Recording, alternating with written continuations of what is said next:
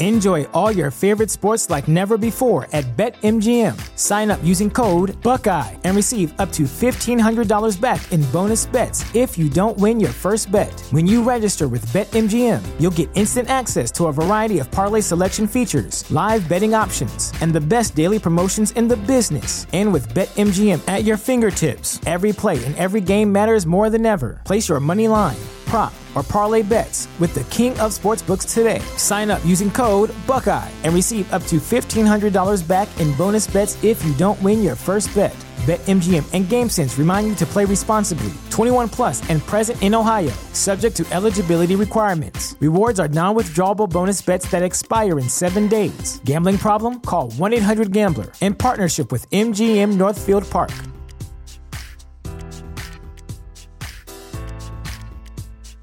Welcome to Prime Video's Culture Rated Collection. This is the place where black is the main character, where we don't jump through hoops just to hear our voice and can fall in love with illuminating documentaries like Giannis, The Marvelous Journey. I'm just a hard worker that's trying to survive. Enjoy the animated series, The Second Best Hospital in the Galaxy. All doctors report immediately! Where we dive into something new like the latest season of Them, The Scare, and the award winning American fiction. Welcome home, baby! Or add to the experience by buying or renting the biopic of a legend, Bob Marley, One Love. I want my music to unify people. And add on channels like Paramount Plus and Starz to bask in nostalgia with Beverly Hills Cop. This is the cleanest police car I've ever been in in my life. And BMF. You're about to take over the whole nation. Explore Prime Video's culture rated collection and enjoy old school greats and new school hits. Prime Video. Find your happy place. Restrictions apply. See Amazon.com slash Amazon Prime for details. Welcome back to another episode of Within the Lines, coming at you on Thursday, June 16th, 2022. Once again, coming at you via the power of the internet. I confirmed did get coronavirus. I'm feeling good. Got a lingering cough, so excuse me if I have to pull off the, the mic and cough a little bit off mic. Um, but I still, I, I love my friend. I care for my friend Tyler. I don't want to get him sick, even though technically I'm out of the quarantine period. Uh, today is my eighth day, I think. It's been a week, whatever it is. Um, it's impacted our schedule a little bit. Some housekeeping. Housekeeping. We were supposed to do Hustle as like a special weekend episode, and then this episode was supposed to be um, Jurassic World Dominion. Obviously, I couldn't go see Jurassic World because I was isolating like a responsible citizen. So we pushed back Hustle. We'll eventually do Jurassic World and whatever we have next week. Uh, Light Years next week. Ty and I are actually going to Yeah. be in Las Vegas. We haven't really talked about the logistics of this, so there might be a little bit of Not at all. Um, I don't know. We'll we'll catch up eventually. Like we'll definitely there will be a Jurassic World Dominion review. There will be a Lightyear review eventually. Um, but I mean, We'll this get is there. this is the first time I've mentioned it to Tyler live on the podcast. So, and I know it probably hasn't crossed his mind about Vegas. No, it entirely it entirely has crossed my mind multiple times, and it's just kind of like a eh, shrug my shoulders. That's a future S problem. uh, I, do- I do I do have one question. You uh you said you confirmed got coronavirus. Did did you ever confirm that? So no, I actually didn't because I tested before I had Hmm. symptoms. It came up negative, and then um, I I got symptoms, and then I found out. Uh, I don't know if I've updated you on the total. A grand total of 16 people from the trip got coronavirus. Um, 15, and then they, I was told 15. I'm assuming I'm the 16th, and I had all the symptoms, so I just operated under the understanding that I had it because uh, that's literally one fourth of the people that were there. So, and once again, all the new cases I heard of were like people I was close contacts with. So I may or may not have been patient zero Ty. Yeah, you may have, but I just I don't think we can throw out words like confirm without an actual confirmation. True, true. Um, so we're gonna talk Hustle, Adam Sandler, serious basketball movie, a movie that kind of felt like it was made for the basketball nerds. And um, as someone who likes basketball myself, you know, I, spoiler alert, kind of enjoyed it. It was a weird movie we talked about before, where it was like it was serious, but it's Adam Sandler, and it's like, is it gonna be? It's not Uncut Gems, but is it gonna be? It's not Hubie Halloween, where it was gonna fall. I think it fell in a good place personally. Um, and then after that, we had nothing else to talk about. Miss Marvel, cool episode two, two cinematics and everything are great, but there's not we're not going to bullshit for 15 minutes about nothing because there really was nothing to talk about. So we were going to do a draft, the top five worst jobs to have in sports Ty because Adam Sandler hates being a scout. He just wants to be an assistant coach. Yeah, I, I can't wait to do it, Jay. Let's get into it. percent of the time, it works every time. Don Stamos. What? We just become best friends? Yup. I don't feel so good. I'm not fucking leaving.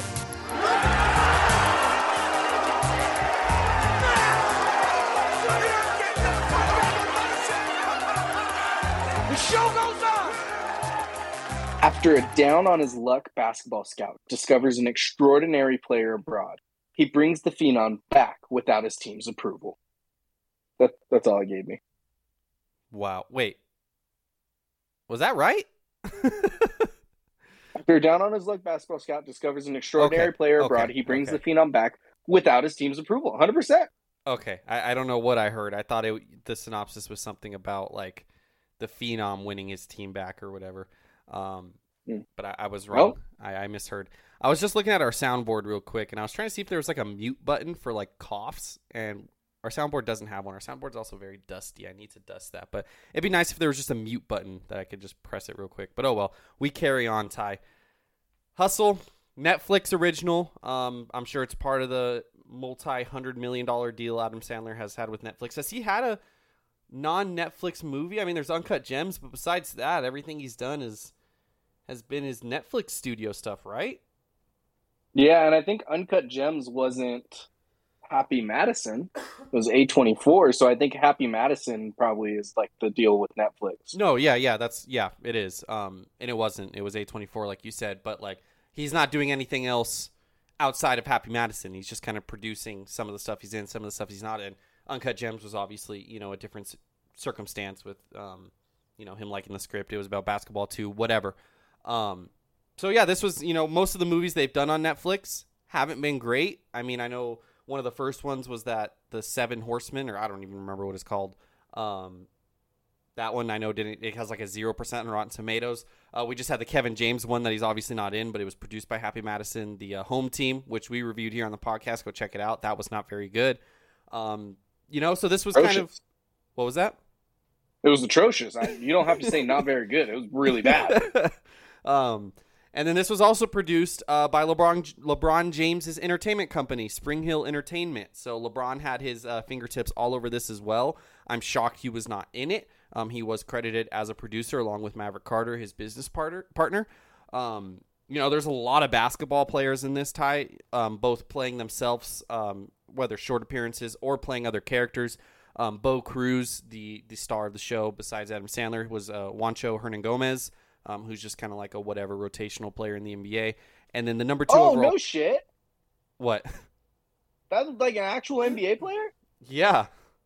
Did not know that. Um, and then the number two overall pick, Kermit Wilts, was played by Anthony Edwards, who's actually is a pretty big. He was the number one overall pick like two years ago, and like had a really big coming out party this season. So, um, did I didn't realize, and I watched basketball that that was Anthony Edwards. I don't know how I didn't realize that till after the movie, and I was like, damn, Anthony Edwards did better than I thought. So, um, they had basketball players playing fictional, and there was obviously like the oh, there was um also the agent. What's his name? Uh, Kenny the Jet Smith. He played the agent. Yep. Um, his friend, du- Double Deuce's friend, Adam Sandler. Um, which was funny too because in the movie they had the the NBA on TNT crew. They cut to them, and Kenny Smith just wasn't there. It was just the three guys. And it was like, okay, man, that was that was pretty Yeah, I'm, I'm, but- I'm glad you brought that up because it was very noticeable. I was like, this is not a three man crew. Where's the fourth guy? And I was like, oh, yeah, the fourth guy's a character in this movie. They should have been funny with it and had it been like Chris Rock or like Keegan Michael Key, just like some random ass person Oh playing playing an NBA player. I think they that could have been funny. Um, or like 100% if we're at if we're at like the pitch meeting or whatever for this movie if we're on the production team adam sandler says yes to that they didn't think of that because 100% he says yes Yeah, for sure. Like they'll pay him the 50k or whatever it takes to shoot for five minutes because they were very briefly on it, but like that would have been funny. Um, but yeah, so there, it's a lot of basketball players in it, and it's a movie for basketball people, and it has a 92%, 92% on Rotten Tomatoes and 127 reviews, 92 audience. Um, it's getting great reviews, Ty. Which when we saw the trailer like a month ago, a month and a half ago, we were both like, okay, we saw the whole the whole plot of the movie in this trailer. It's probably going to be like too serious and be corny. And the, the the consensus says it's not. Now I don't know how you feel about the movie, but like, even though I knew the score was high, I was still pleasantly surprised. Ty. yeah i i, I think it, it was sincere enough where it just felt like a feel good kind of movie like there wasn't anything necessarily cheesy about it Um, well, it's, there's some cheesy stuff, but like nothing too bad. Like it just felt like a sincere story, make you feel good. Um, you were rooting for these guys the whole way, and I think it it was a fun watch. I didn't have a problem with it. Rated R, which I was surprised by. Um, what what the fuck? Why? I, language is what it says. This is probably I don't know if they dropped multiple fucks. I'm sure that's probably is why. Um, but this is like one of the softest I, R-rated movies I've ever seen. they seriously, the fact that like language can get you an R rating is the most ridiculous thing in movies fucking ever. Well, don't make me go on the rabbit hole about how the MPAA's uh, AA, the way I said that.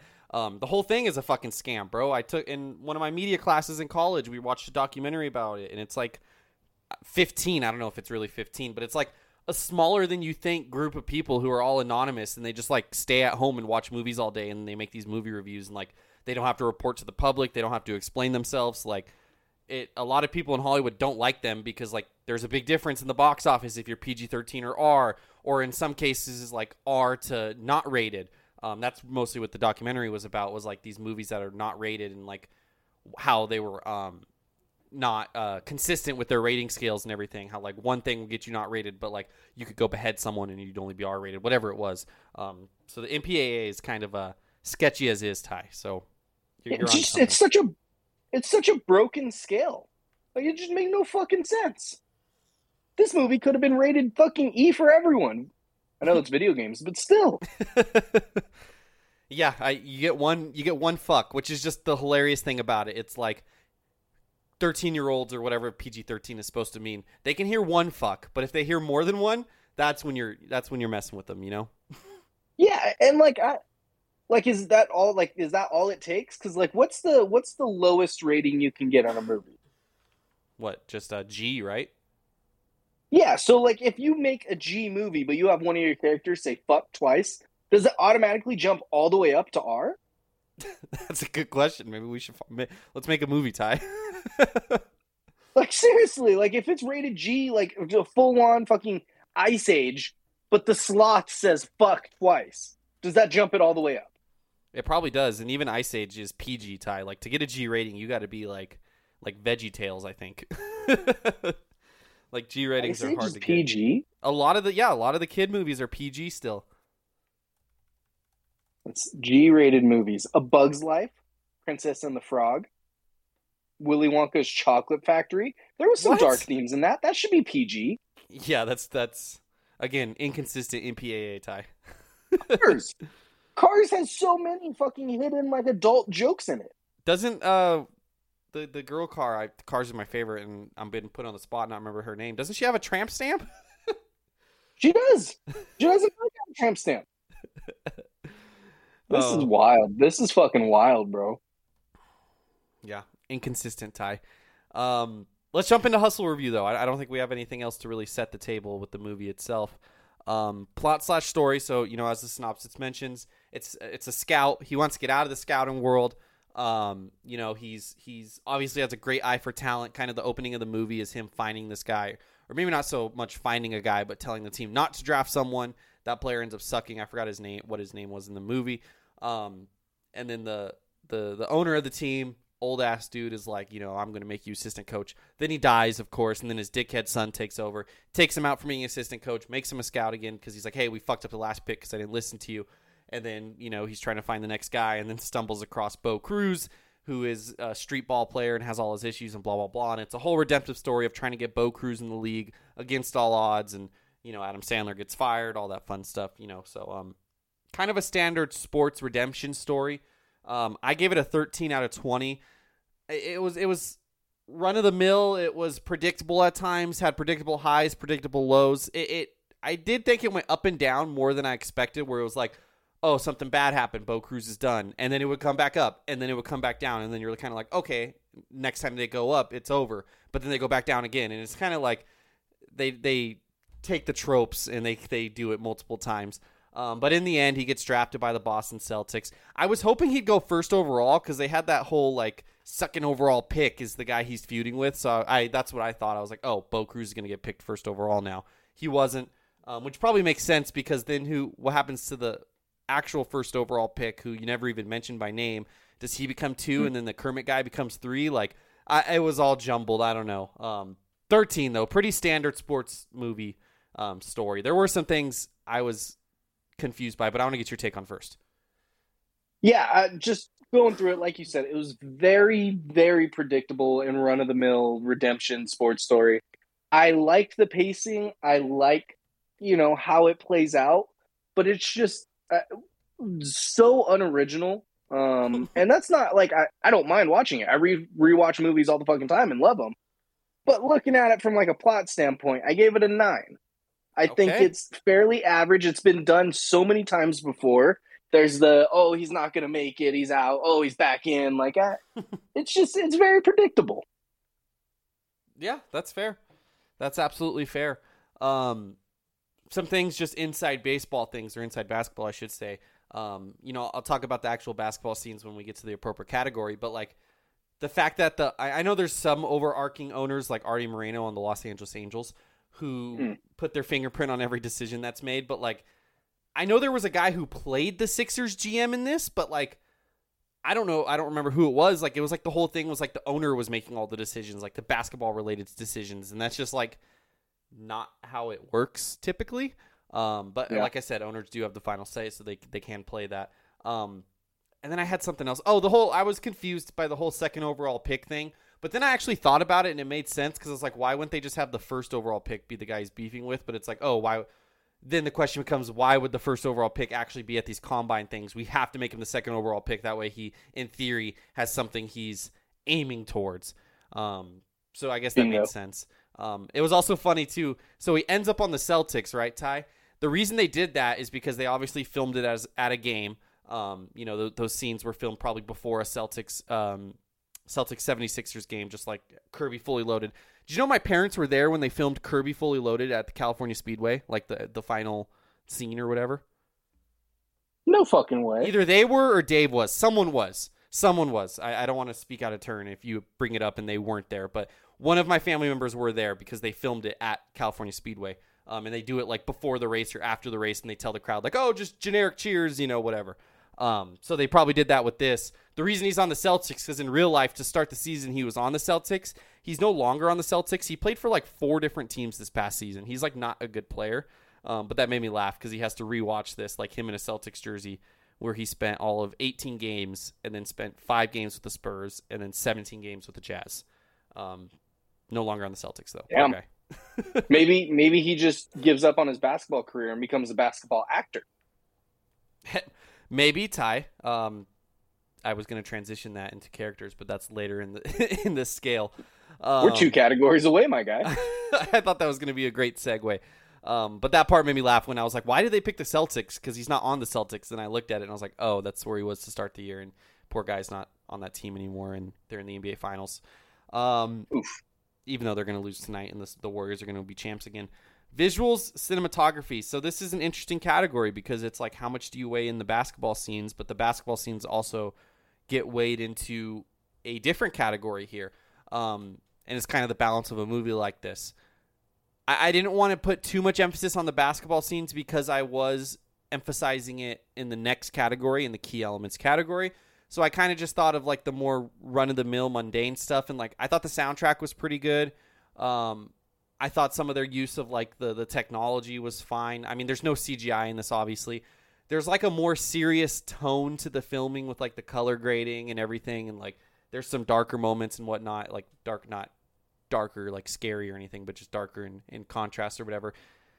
I thought it was a pretty average film, though, all things considered, in terms of the visual cinematography. And I think I gave it a little bit of a bump because the basketball, even though I said I wasn't considering it too much, and because I like the soundtrack. I gave it a 14 out of 20. Ty, what'd you give it? Mm. Right there with you. I, I gave it a 14. Um, when you told me there was like actual basketball people in this, I got excited because my my fucking number one pet peeve of being a sports fan and being a movie fan is when movies try to make non-athletic drama nerds look like athletes. Yeah. And it just never works and it takes me out of the film. Yeah. You can't have drama nerds who didn't do any PE, who skipped PE and did drama instead who just acted their entire lives pretend to be physical athletes. It doesn't work. And this movie, they, they just said, fuck it, let's just get the actual people. And I appreciated that, and it looked good. Um, Careful outside of all that, these I- words, Ty. Your your sister and her significant other were drama nerds. they are, and I think they would be terrible in a basketball movie. Fair. um, I, I think, um, like you said, some of it was is more serious in the way they shot it. Um, there was a little bit more attention to detail than you know, fucking A regular Adam Sandler shi- movie. well, yeah, yeah, the home team, the shitty home team. Um, I did appreciate the uh, Rocky Balboa training montage. Um, yeah, that was like good. That was good. parallel type thing because it was in Philadelphia and everything. So I liked that part of it. Um, but yeah, I'm 14. I appreciated that their their quote unquote action sequences of basketball actually looked good. I think if we give fight movies credit for having good fight choreography, we got to give sport movies credit for having good sports choreography. We'll transition that into key elements, Ty, because obviously the basketball is part of the key elements. What did you give that on a scale from one to twenty? Yeah, so key elements. It's a feel good sports movie. Um, not I, not necessarily a buddy cop, but you have these two kind of bouncing back and forth and, and becoming friends and everything throughout throughout it. Um, I, I gave it a 17. I think the sports stuff looked really really well. I, I think they did that fantastic. I think the feel good aspect of it, the the not typical Adam Sandler humor, but just the light-hearted humor throughout worked really well um the family stuff like it, it was good it's nothing incredible it's not perfect i think they've done movies like this better but i think they did a really good job in this Yeah, I gave it a 17 as well. Um, same score, back to back categories. Yeah, the basketball in this is like, I'm not exaggerating here, like some of the best basketball in a movie I've seen. And that's because they have mostly pro basketball players. Like all of the, like when they played like the combine games, like there was the, the later scene where they're playing at the high school, like Trae Young is there, Jordan Clarkson is there, Aaron Gordon is there. Those are actual NBA players, obviously. Um, but even like the the non big names or Anthony Edwards who plays the Kermit guy, like when they I watched the credits and they had like some street ballers and like it was like this this movie was like a love letter to basketball and the basketball scenes and obviously LeBron's overlooking it and Adam Sandler plays basketball himself. I'm sure he was hooping on set too. Um, I thought we were gonna get like a one on one between Sandler's character and the guy, and Sandler's character like with one hand would kind of like school him, and that'd be like a learning lesson. Kind of sad we didn't get that, but that probably would have taken away from the basketball purity of this because the basketball in this was really really good, and that deserves credit. And like you said, like the feel good story stuff. I got a little emotional, but I had COVID when I watched it, so I was at a low point in my life, so you can't hold it against me. um, but like, yeah, like in terms of sports drama, like you know, it, it's kind of run of the mill in that regard, and like the family stuff, it, it was fine. Um, they kind of touched on like Sandler not being a great dad, and then kind of just like let it be. Like, kind of never came full circle for him as a character. I feel like um, he just kind of Yeah. got his dream job, and then he's like, "Oh, I'm a good dad now." Um, that's I don't know. It's kind of fucked up. So that's what keeps it from being like a 20 and everything. Um, like you said, the comedy I thought was spot on. It, I was hoping it wouldn't be like Adam Sandler comedy, and it wasn't. It was more kind of like not dry humor, but it was subtle and like you know few and far between. Um, and it worked. You know, I it got some chuckles out of me. You're not going to laugh your ass off, but you know, got some chuckles and stuff. So it was good. It was. yeah it was it was the perfect amount of humor for this kind of movie um with the basketball with a whole bunch of basketball players being in it i um i you know i'm not a basketball purist here um don't watch a whole lot of the nba i probably i know jayson tatum and seth curry probably in the finals right now Steph Curry. um did i say seth yeah, you said Seth. that's his brother i know it's steph Steph. klay thompson Yes, Klay Thompson. There you go. in this movie uh dirk nowitzki shaquille o'neal trae young that's it that's all i knew Really? Wasn't there was Charles Barkley? The the TNT was on it. Um, oh well yeah those guys no, what the hell? Riley was Riley left somewhere. I didn't even know she left. I just saw her car drive by. Um, she said she out um, Dr. Dr. J was in this. Yes. Never would have known who that was. okay, fair. I mean, he's pretty old. Um, I don't remember any of the other. There was like cameos with like you know players like recording themselves like on their phone or whatever and talking. Um, I, I don't remember off the top of my head, but I, I knew most of everyone that was in it. So I figured you did. When the credits rolled and it just kept showing basketball players, I was like, ooh, probably should have known more of these guys. That's fine though. oh man. Um, characters Ty. I almost. no, I'm gonna keep it where it's at. I'm gonna, I'm gonna keep true to my score. Um, I feel like this category kind of got a little. Uh, no, uh, I'm gonna bump it down one. I'm sorry, guys.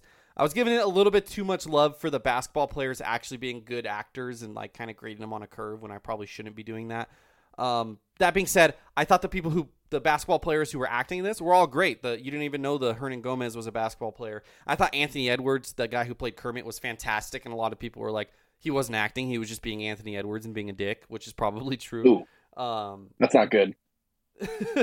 um, Adam Sandler, you know, was fine in his role and everything. I gave this a 13 out of 20. I originally gave it a 14. I bumped it down one. Um, not horrible acting from the NBA players, and that's good. Yeah, I, I'm. I did the opposite of you. I was at a 12 and I bumped it up to 13. Okay. Um, we ended on the same score. Adam Sandler he gives a good performance in this. It's subtle. It's not you know stupid Adam Sandler humor. It's not uncut gems. Um, but he gives a good performance in this. He's still Adam Sandler, but more serious, more emotional moments and, and stuff like that. Um, but the Bo Cruz dude, fantastic. He did a good performance for a non-actor. I think it was an, a good performance for just a regular person, as Yeah. opposed to like an actual basketball player. He probably picked on drama nerds growing up. Um, no, he was really good. The Anthony Edwards dude was. I know that name. I didn't know that's who that was. Um, real good dick. Yeah. Didn't like him very much at all. Didn't So I, I think the performances were good. The family was was okay. Like uh, I can't think of her name. The the mom in this. She's very famous. Queen Latifah. Yeah, she's good. Liked her in this. I like their their dynamic together. I, I think it was fine. Yeah, I agree, Ty. I agree. When you said you didn't like Anthony Edwards, he was a dick. I thought you were going to say it wasn't a good performance, but no, you're saying you actually didn't like him, so that is a good performance. Correct? That's what Yeah. you're saying. Okay. Yeah, he seemed like a he seemed like a bitch. Didn't like him. You can't talk about a man's daughter. It's a child. um, uh, enjoyment, Ty. Um, look, I enjoyed this. I wouldn't say I enjoyed it as much as Top Gun, which got a higher enjoyment score than this, but I was pleasantly surprised. It was an easy watch. It was two hours, but like it didn't feel too long. Um, it, it's a good sports movie. You know, as a sports fan myself, I'm gonna enjoy a good sports movie. Um, I gave it a 14 out of 20. Okay. Yeah, uh, I I'm right there with you. Uh, again, same score, 14. Oh, jeez. Um, it's it is a good sports movie. It makes you know it makes you feel good. I think that overall, like you said, it, it's longer, but it flows by really quickly. It's easy to watch. Um, ooh, the boss. We didn't talk about the the son. What's the son's name? I don't know, but he was a dick too. He was a good dick. Liked him as a villain. It was He a nice just had a dick Ben face, too. Foster. Oh, big time. Big Ben time dick Foster face. is his name. Yeah, he. Oh, he's a dick in something else. What else is he in? He's got a dick face. I, you're not wrong. Kind of looks like. I Max don't know what I know him from. Inferno, Hell or High Water. Oh, that's a good movie. Maybe that's where I know him from. Yeah. National Trevor, tre- uh, National. Oh, National Theater. That's why I stuttered because I wanted it to be National Treasure, but it was National Theater. Oh, I don't know. I didn't like him, and just that back and forth and everything, and, and all of that. Like it worked for me. It was a it was an enjoyable watch. Um, you said you didn't like it as much as Top Gun. I'm, it's very hard for me to like something as much as I like Top Gun. But this is this is a good movie, man. I enjoyed it. I would definitely recommend this to people. You're not wavering on the Top Gun love yet, Ty? Oh no, that movie is fucking fantastic. I I really want to watch it again. How many? T- I was talking I was talking about it at work today. I'm not even I'm not even kidding. It's a fucking great movie. Someone played someone has like their iPad hooked up to a Bluetooth speaker playing music in the lobby and they played Highway to the Danger Zone and I was fucking locked back in. Fucking locked back in. Great movie. Oh my god, I fucking love how much you loved Top Gun. That's that was one of the most unexpected podcast moments. I didn't think you'd love it that much.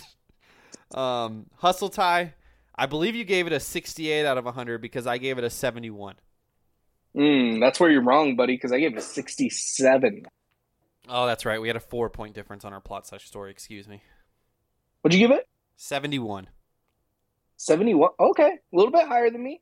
Final score of 69 out of 100, um, putting it at 79 out of 138 films we've had reviewed on this list.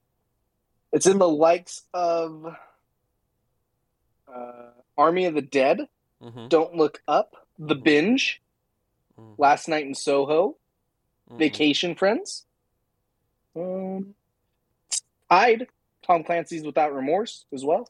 Um, for sixty was sixty nine out of hundred, not bad. Yeah, right below Bob's Burgers and Chippendales, two movies we just recently um, reviewed. Yeah, and that that's. So I said this last week, and I think what my argument I made for Top Gun last week is so much more applicable to this movie, where it's really hard not.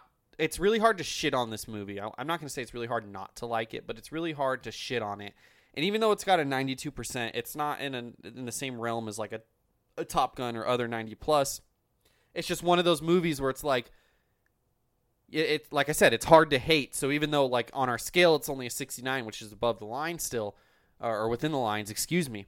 Um, you know, it, people are gonna it. It's just not gonna get a rotten. You know what I mean? If this was a scale, Yeah. if Rotten Tomatoes was a scale from one to ten, like yeah, I wouldn't rank as high, but it's it's fresh or rotten, and you know more people are gonna pick fresh. So that I think what the argument I made last week about that for Top Gun applies more to this. So No, yeah, for sure. It's hard for someone to say this was a bad movie. No one's going to say it's an Oscar worthy movie. No one's going to say it's incredible. But I think even less people are going to say it was bad. Yeah, for sure. I was trying to see if Armond White reviewed it. He has not reviewed it. Um, he's on a little bit of a hot streak here, Ty. Uh, four of his last five reviews have been fresh. He's actually What been given a lot more fresh reviews recently. I think he's uh, changing his ways. What are the, what are the fresh movies? Uh, Lost Illusions from 2021. Um, Benediction, 2021. Never heard of it. Top Gun Maverick, and The Long Day Closes from 1992. Wow. I've heard of one of those movies, and I unfortunately agree with him. Um, for the long day closes, I have no idea what it's about, but he his I, I don't know what's getting up on like what's up, up with him, Ty, because he put if asked to name the greatest gay film ever made, I'd say with no hesitation, The Long Day Closes, written and directed by British auteur Terence Davies. Well, I wonder if it's about like people hating gay people and saying how wrong it is. Knowing him, probably. Um, it's like a Christian, like we have to reform the gays type movie, and he was like, "This is a fantastic gay film." Um, it just says the film is set in Liverpool in the mid 1950s. The story concerns a shy 12 year old boy, Bud, and his loving mother and siblings. He lives a, a he lives a life rich in imagination, centered on family relationships, church, and his struggles at school. Music and snatches of movie dialogue allow him to enrich his narrow physical environment. I didn't see anything about being gay. What, what, what were you about to say? You said church. There's our answer. Mm. Yeah. I don't know. It's got 83% on Rotten Tomatoes. So, but that's only 12 critics. And he's one of them. well, this was written before him, so 13 now, Oh. 86, whatever it has now. Um, I don't know. Maybe I need to go watch it and see. Um, hustle though. So, do you want the random Rotten Tomato movie score now or later? Let's let's get it at the end. We always do it at the end. Okay. Okay. So, Now- top five sports jobs that would suck the most. You wouldn't want to have. What exactly are we titling this? Either of those. I think that's that's the title. The five worst jobs to have in sports. Yeah. Let's go with that. Okay. Um, I'm pretty sure I might have went first last time, so I'll let you go first. And I swear to God, if you're one of one is fucking blogger for Fansided or something, I'm just gonna turn off the podcast right now. Being the journalist who thought Mike Trout shouldn't be an all star. You know what? He shouldn't be an All Star this year either. He's too injured. Okay. Have fun writing that article. Get shit on. No, um, so look, I have some better ones. Um, this is a very last minute list. I like all five of mine, but I'm gonna go basically my order of ranking. I know it's a draft. I'm just hoping you don't have any of these that I have. Um, so my my first pick is uh, being an NFL babysitter during COVID. So it was people's Oh. jobs to make sure that players uh, didn't leave their hotels, didn't do anything during COVID. The COVID enforcer, you know, obviously. or whatever their name is. What? COVID enforcer. I Exactly. Something, yeah. yeah. Can you imagine trying to tell Aaron Donald he can't leave his room? no, I can't. That just seems like the most terrifying fucked up. Like here we are, just very young, athletic, rich dudes who want to go out and have a good time who are just three times your size minimum, and you have to tell them they can't leave their room. That is that's got to be fucking awful. Are you are you making a political statement here, Ty? No, I just I would hate to be the guy who had to do that. I agree with what they're doing. I think they're doing the Lord's work there and trying to uh, stop COVID. But fuck me, is that a job I don't want? See, I don't know if they ever actually told him they couldn't. I think they just snitched on him if they did. Oh, so it was more like uh, we're just watching. We don't we don't tell you. It's up to you. But if you do it, we're gonna let them know that you did it. I think, but I could be wrong. I don't know. Okay, that's fine. Uh, still, if you're the guy who snitches on Aaron Donald, that's even more terrifying. Yeah, yeah, for sure. Aaron Donald trains with knives. Uh, my first overall pick, Ty. This is a job I've seen firsthand. Now, I, I have obviously I work in sports media, and I also have um, experience as a a bat boy slash clubhouse attendant, assistant, whatever, where I cleaned fucking dirty toilets and picked up dirty laundry, not dirty laundry, but dirty towels and um, all that fun stuff. So like I, I definitely saw the ugly side of sports there. I didn't want to pick my old former job, but I did pick a job that I saw firsthand. And let me tell you, this guy hates his job, and that is the steroid piss guy, specifically in baseball. Um, this guy shows up once every three weeks or so, four weeks. I don't know. That's how often I saw him. And he stands in the clubhouse. He's there for like two or three days, and he's literally just in the clubhouse the entire time. And he's just like, "Hey, man, I gotta get you tested. Hey man, gotta get you tested. And like he has to pretty much pester every guy until they eventually are like, fine, fuck, whatever. And then he has to sit there and watch them piss. Um, they get to do it behind a urinal or whatever, but he's like just sitting there watching them piss, and then he's got a big old tray with just a bunch of fucking little lab things of hot piss that he's got to carry around with him. Um, yeah, that guy. Every time I talked to one of them, they just seemed like they hated their job, and I felt very bad for them. Yeah, you have to stare at dicks all day. You're a narc, and nobody likes you. Yeah, and it, everyone's like, "Why are you here?" Like, we don't. Yeah, so Yeah, that's gotta suck. That's gotta be real. Like that's an actual really shitty job. yeah, I don't know. Like, I don't know how you get into that field. You know, God bless them. Um, maybe there's a career path, and you can make your way up to the big leagues. Um, but Yeah, you get to you get to get real big leaguer piss. I, I don't know how you find yourself in that. I'm sure it's like you probably like that's the shitty part too. Is like that guy probably has a degree. He probably has a medical degree, and he has to go collect piss, dude. Like that sucks. That's a PhD having people piss in a cup. yeah. Emphasis on the P. Um, what's Ooh. your what, what's what's your second pick, Ty? Oh, that was a good pick, Jay. My second pick. Um, we're gonna we're gonna keep it rocking here. My second pick is a uh, someone who works at college basketball stadiums who has to clean up the stadium afterwards. Um, Specifically, college. specifically college basketball Not because they col- just seem like the most rowdy crowd crowd ever. They're jumping up, they're spilling food everywhere. They don't give a fuck. They're college kids. I think you should also loop in college football because, like, even though there's more casuals in there, like, you know, I mean, college football is very rowdy as well. You know, talking about down in the Bayou and LSU and everything. But yeah, like that job probably does suck, Ty. Yeah, I mean, it's just got to be a fucking nightmare. I can only imagine how late they have to stay cleaning up all the shit in the stands. That, it seems miserable. I always think about that, like when we go to Dodger games or whatever, and like, because I try to pick up my trash, you know, and be a good Samaritan, and like, I've seen the people on the Quakes, you know, it's a much smaller stadium, but like I've seen them have to go aisle to aisle and pick up all the trash and everything, and like, I don't like touching people's like food, like even though I take cups from Dodger Stadium and wash them and reuse them, um, but I don't like touching like people's like food and like when there's like a nacho tray that has like sour cream everywhere and like if you had to like pick that up and like uh, that just that grosses me out. So yeah, I, I don't. I just imagine doing a, a entire college basketball arena, or even if we're doing college football, hundred thousand people sitting in this fucking mm-hmm. stadium, and you got to go. Obviously, there's more than one of you, but row by row, pick up all the shit and then hose it off or whatever. Like, yeah, that does not seem like a rewarding job in the slightest. Like, can you imagine if you're there and like you're just working your job and you see a fucking buzzer beater three to win the game? Your heart probably sinks in your fucking chest because you know shit's going everywhere. Those are the people that hardcore root against overtime. Like, there's people like Yeah. Behind the curtain in sports, like most everyone in sports, probably the players included, hate overtime, hate extra innings, and like we're always rooting against it because just everything involved with it just makes life more complicated. It's kind of funny, like all the people that work behind sports get more excited when games go quicker. It's kind of it's kind of an issue. Like the people in sports love sports but hate sports at the same time. But those people definitely Yeah. are like triple overtime college basketball game. Like, oh man, fuck that. They're just janitor. It's it's honestly a janitor. Ty, you, you hate janitors. Yeah, b- yeah, basically. College sports arena janitors. Because you're not going home till four in the morning, my guy. You're about to see the sunrise. Yeah, and not making enough money either. Um, Mm, we don't even hate close. them. We hate that they they're not getting compensated and respect that they deserve. Um, my number two Ty.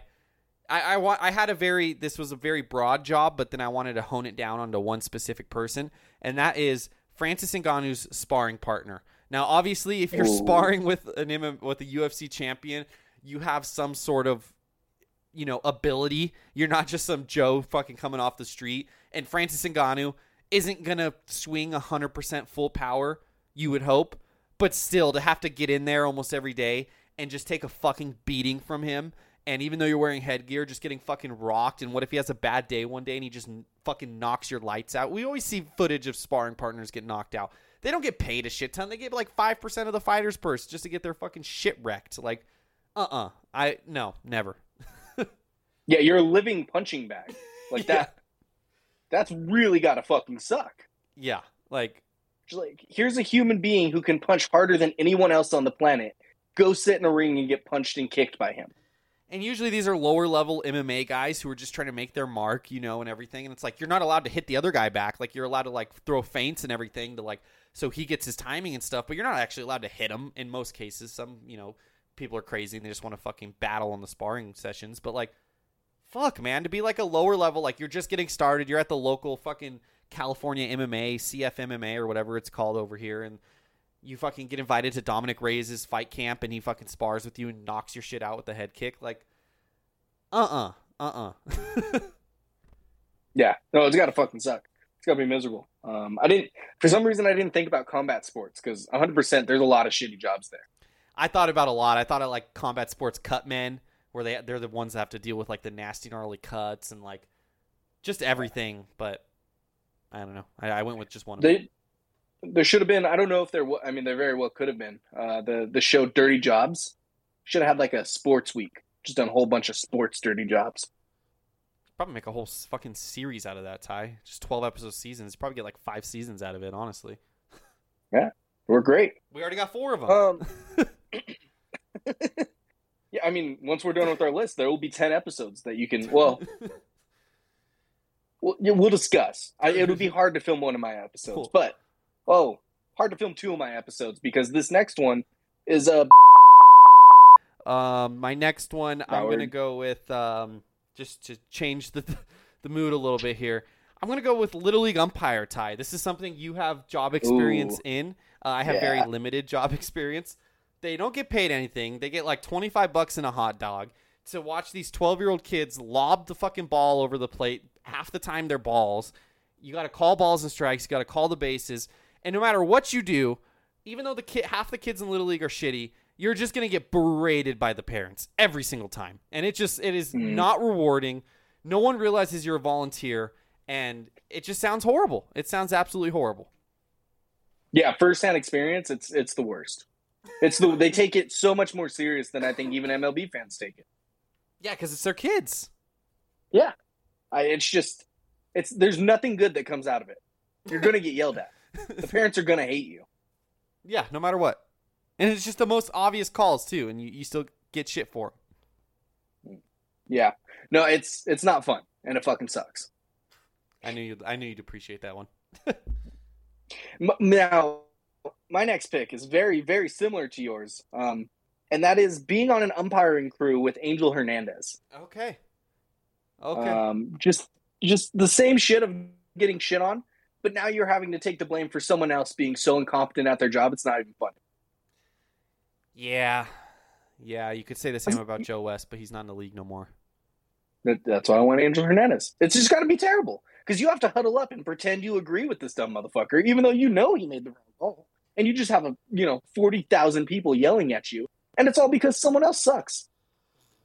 Yeah, he's not a good umpire. Um, and I know he's like suing MLB or whatever because he, the racial discrimination um, and everything when they've said like, "Hey, we just didn't pick you for the World Series because you're not a very good umpire and you don't, you know, display good leadership abilities." I think is what the quote was from MLB. But yeah, it's bad. Like when the entire league doesn't like you and everyone knows you're not very good at your job. But I mean, he's protected by the union. That's what unions are for.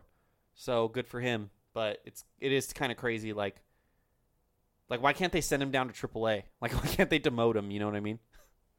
Yeah, send him to the minors. He needs to be optioned. I, I'm sure it's the union. I'm sure if they did that, the union would step in and freak out. Um, my fourth pick, Ty. Man, I had a really my fourth pick.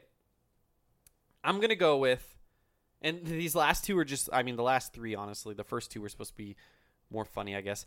These are just things I wouldn't want to do. I'm gonna go with the tennis. Uh, in my case, would be a ball boy, but also ball girl. Um, those are the people who sit by the net and they have to run back and forth after every single point because I'm pretty sure they have to use a new fucking ball every single time because it's pro sports and they're just the most waste. Pro sports are the most wasteful thing in the world. Um, so they got to run back and forth and just fucking grab the ball and whatever. I'm sure they rotate balls actually, but they always, they have to keep running back and forth. They, there's a video once every three months of them getting drilled in the face by a 115 Yeah. mile an hour serve or whatever. Um, it's dangerous. They're probably not paid. They probably get like free lunch, and that's their compensation. Um, and like a, a 30 minute tennis lesson from someone, and it just doesn't seem like a good time. And it's it's hot as fuck. You're gonna get sunburnt too. Like, I would never want to do that. Yeah, it doesn't. I, I'm glad you brought it up, getting the drill in the face, because there's a couple of videos of someone they're just standing there waiting to run after their ball, and they just get a fucking tennis ball square to the fucking cheek, and that just that doesn't seem fun. And you can't No cry. You can't. You got to toughen up. And I I wouldn't be able to. Simply put. You'd be sitting there, yeah, especially your skin. You'd be all sunburnt, just get drilled in the face, so it would hurt even more because you're sunburnt. Not Yeah. fun. Yeah. You know how much sunscreen I'd have to use? Probably a lot. Probably a lot of sunscreen. Yeah. My uh, fifth and final pick, Jay. Look, man, there's one job in sports that's got to be the worst, and that's uh, just being Mike Trout.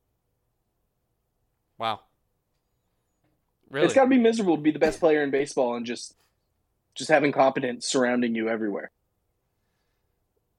Okay, that that's the direction you went with the fifth pick. Is just Mike Trout. I, I'm glad you're admitting your team is incompetent. We don't talk about sports a lot on this podcast anymore. Well, on this one ever specifically. Um, yeah, your team is incompetent, Ty, and I'm. I just I wish I didn't delete all my texts because I ran out of storage because the texts I got a week into the season, they just they aged so blissfully. They they really did. I still have them. I'm holding on to them for when we make the playoffs at the end of the year. Um, but no, yeah, it's just got to be miserable. Like it's like basketball, you know, if you're LeBron James, you're you're taking your team to the playoffs. Football, if you're Tom Brady, you're taking No. your team to the playoffs. LeBron James missed the playoffs this year. Well, yeah, he's old now, but um, still, like baseball, you're just you're superhuman, good at baseball, and it just doesn't matter because everyone around you is terrible. Yeah, yeah, that's uh not great. It's depressing Not for great. him and for me. Um, my fifth and final pick.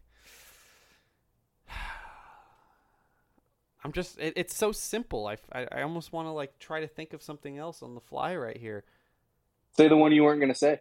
No, I'm not. Um, There's something on. I'm still debating about whether or not I'm leaving your other one in there. Um, Oh, it's staying. I don't, I don't know, Ty. I don't know. You toed the line with that one, my friend. Uh,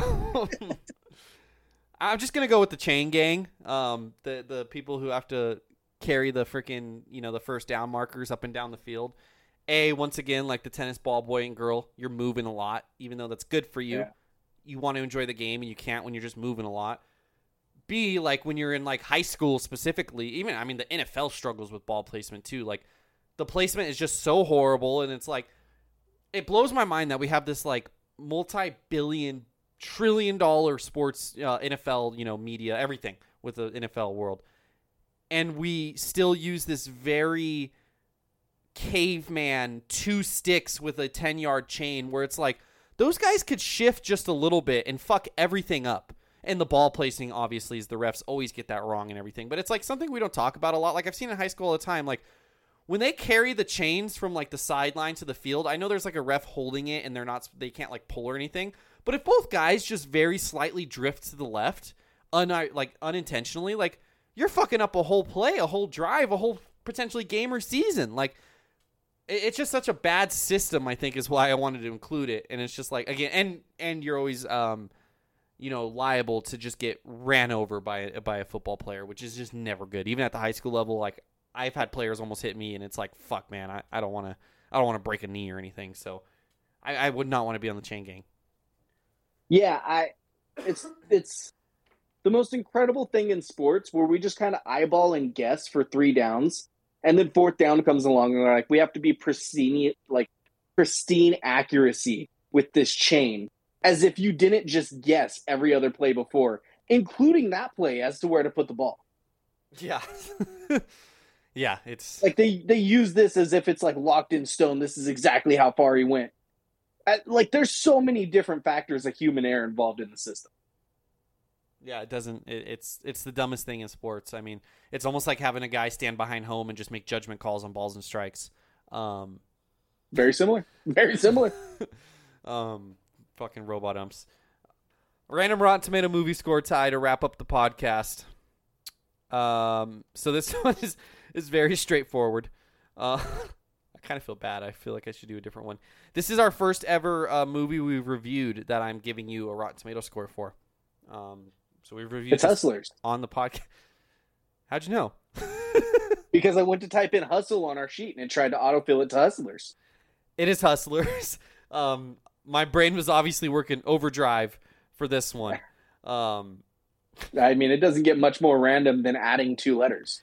from Hustle to Hustlers. I don't know what we gave it. I don't have our other document up. What did we give Hustlers on a scale from 1 to 100? It was like a Oh, I 77 mean- or something, right? Let me hit the old control F. Uh, hustle. Nope, not hustle. We need hustlers. We gave it a 78 out of That 100. close. That was close. Um, Um, not, a, not a bad score. Starring Constance Wu, Jennifer Lopez, Julia Stiles, Mercedes Ruehl. Um, I believe Cardi B's in it for a cameo, if I'm Yep. not mistaken. I think she's just like a character, a side character, but a character. Oh yeah, Lizzo I think might have been a cameo, or maybe she's a full character too. I don't remember. Um, we saw it in theaters with our significant others. 2019 pre-COVID days. Ty, what do you think it got with 357 reviews on Rotten Tomatoes? Mm. See that movie. That movie had good reception. I don't know how good. I definitely between eighty-five to ninety-five, um, and I I feel fairly confident in that. I'm gonna we're gonna rock an eighty-seven percent. You did it. Hello? No, You finally did it. no fucking way. Hustlers 87% on Rotten Tomatoes, Ty. Fucking go. I'm so pumped right now. I, I I think this is it. This is the end. You you finally did it. Um, it has an 87%, 65 audience. Um, those are probably people just review bombing it because it, you know, because of what it's about. But you fucking did it, Ty. I know we talked about when you finally got it. I'll, I'll add some celebration noises in there because Mm. you fucking did it, Ty. I fucking did it. I, I feel so good about myself right now. It only took a movie that we've actually reviewed and 100% looked up the scores before for me to get it, but I don't care. I fucking got it. Our score was a 78. I flipped those numbers. Um, it just feels really good. It feels really good. Um, I'm pumped right now. We're going to Vegas next week, and this is this is going to be a high I ride into the vacation. I was gonna say you could put like the number on roulette, but it doesn't go up to 87. Or 78. It's an issue. Eight I'll just put it seven. on eight and yeah. There we go. There we go, Ty. I'm proud of you, Ty. That's all I got for you. You finally did it. God, I feel so good. Next week we next episode. I don't know when it's going to release. Um, Jurassic World Dominion and Lightyear. Yes, those are the next two on the docket. Um, look, to be completely transparent, Jurassic World Dominion got such shit reviews. If we have to prioritize one, we're going to prioritize Lightyear. I think um, I'm not speaking out of turn by just saying that for both of us. No, yeah, I you know I don't want to watch this movie. Um, but we're gonna we're gonna make time. We're gonna do it. We're gonna figure out the recording schedule, and they'll they will be released. well, we can definitely go see Lightyear in Vegas because we can go to South Point or whatever one of the nights. I know, like in Vegas, you want to gamble and everything, but like not you specifically, just in general, but we could carve out one of the four nights we're there or whatever, where we take two hours at like a 6 p.m. or whatever, and just go see Lightyear at like South Point or something. Like we could definitely carve that out. Yeah, we're gonna make it happen. The reviews will be done. Yes. I'm not letting Jurassic World Dominion get by either. I can't wait to give it a shitty score. Should I bring my podcast, the podcast equipment to Vegas with me? We're gonna have uh, discuss the logistics of recording, but I think we might have to. Okay, we'll figure it out. Ty, that's all I got for you. Yeah, um, look forward to those two. Elvis after that. Minions: The Rise of Gru. That sounds fun. And Wait, then wait, uh, Thor: Love and Thunder. Ty, real quick idea I just had. Sorry.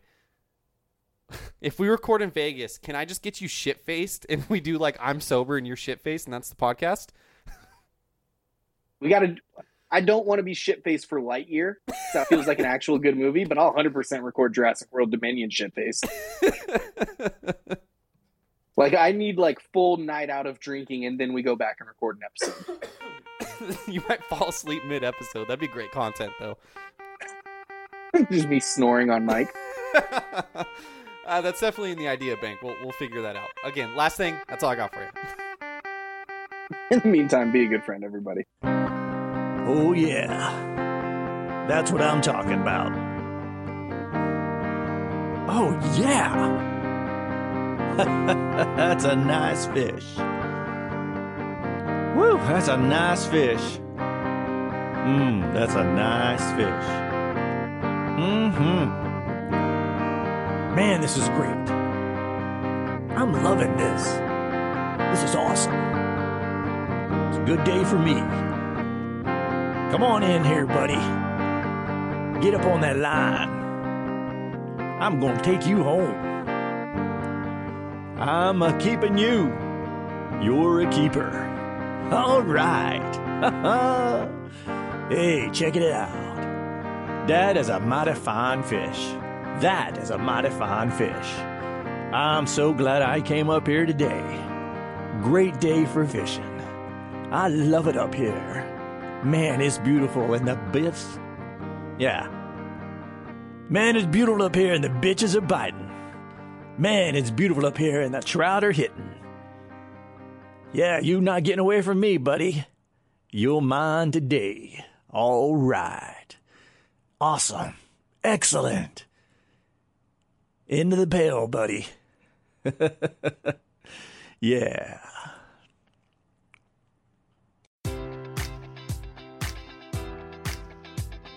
Enjoy all your favorite sports like never before at BetMGM. Sign up using code Buckeye and receive up to $1,500 back in bonus bets if you don't win your first bet. When you register with BetMGM, you'll get instant access to a variety of parlay selection features, live betting options, and the best daily promotions in the business. And with BetMGM at your fingertips, every play and every game matters more than ever. Place your money line prop, or parlay bets with the king of sportsbooks today. Sign up using code Buckeye and receive up to $1,500 back in bonus bets if you don't win your first bet.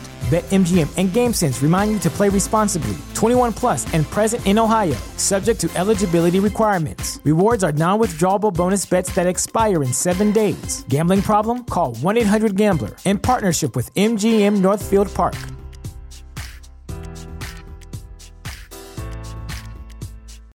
This is the place where black is the main character, where we dive into something new like the latest season of Them, The Scare, and the award winning American fiction. Or add to the experience by buying or renting the biopic of a legend, Bob Marley, One Love. And add on channels like Paramount Plus and Starz to bask in nostalgia with Beverly Hills Cop and BMF. Explore Prime Video's culture rated collection and enjoy old school greats and new school hits. Restrictions apply. See Amazon.com slash Amazon Prime for details.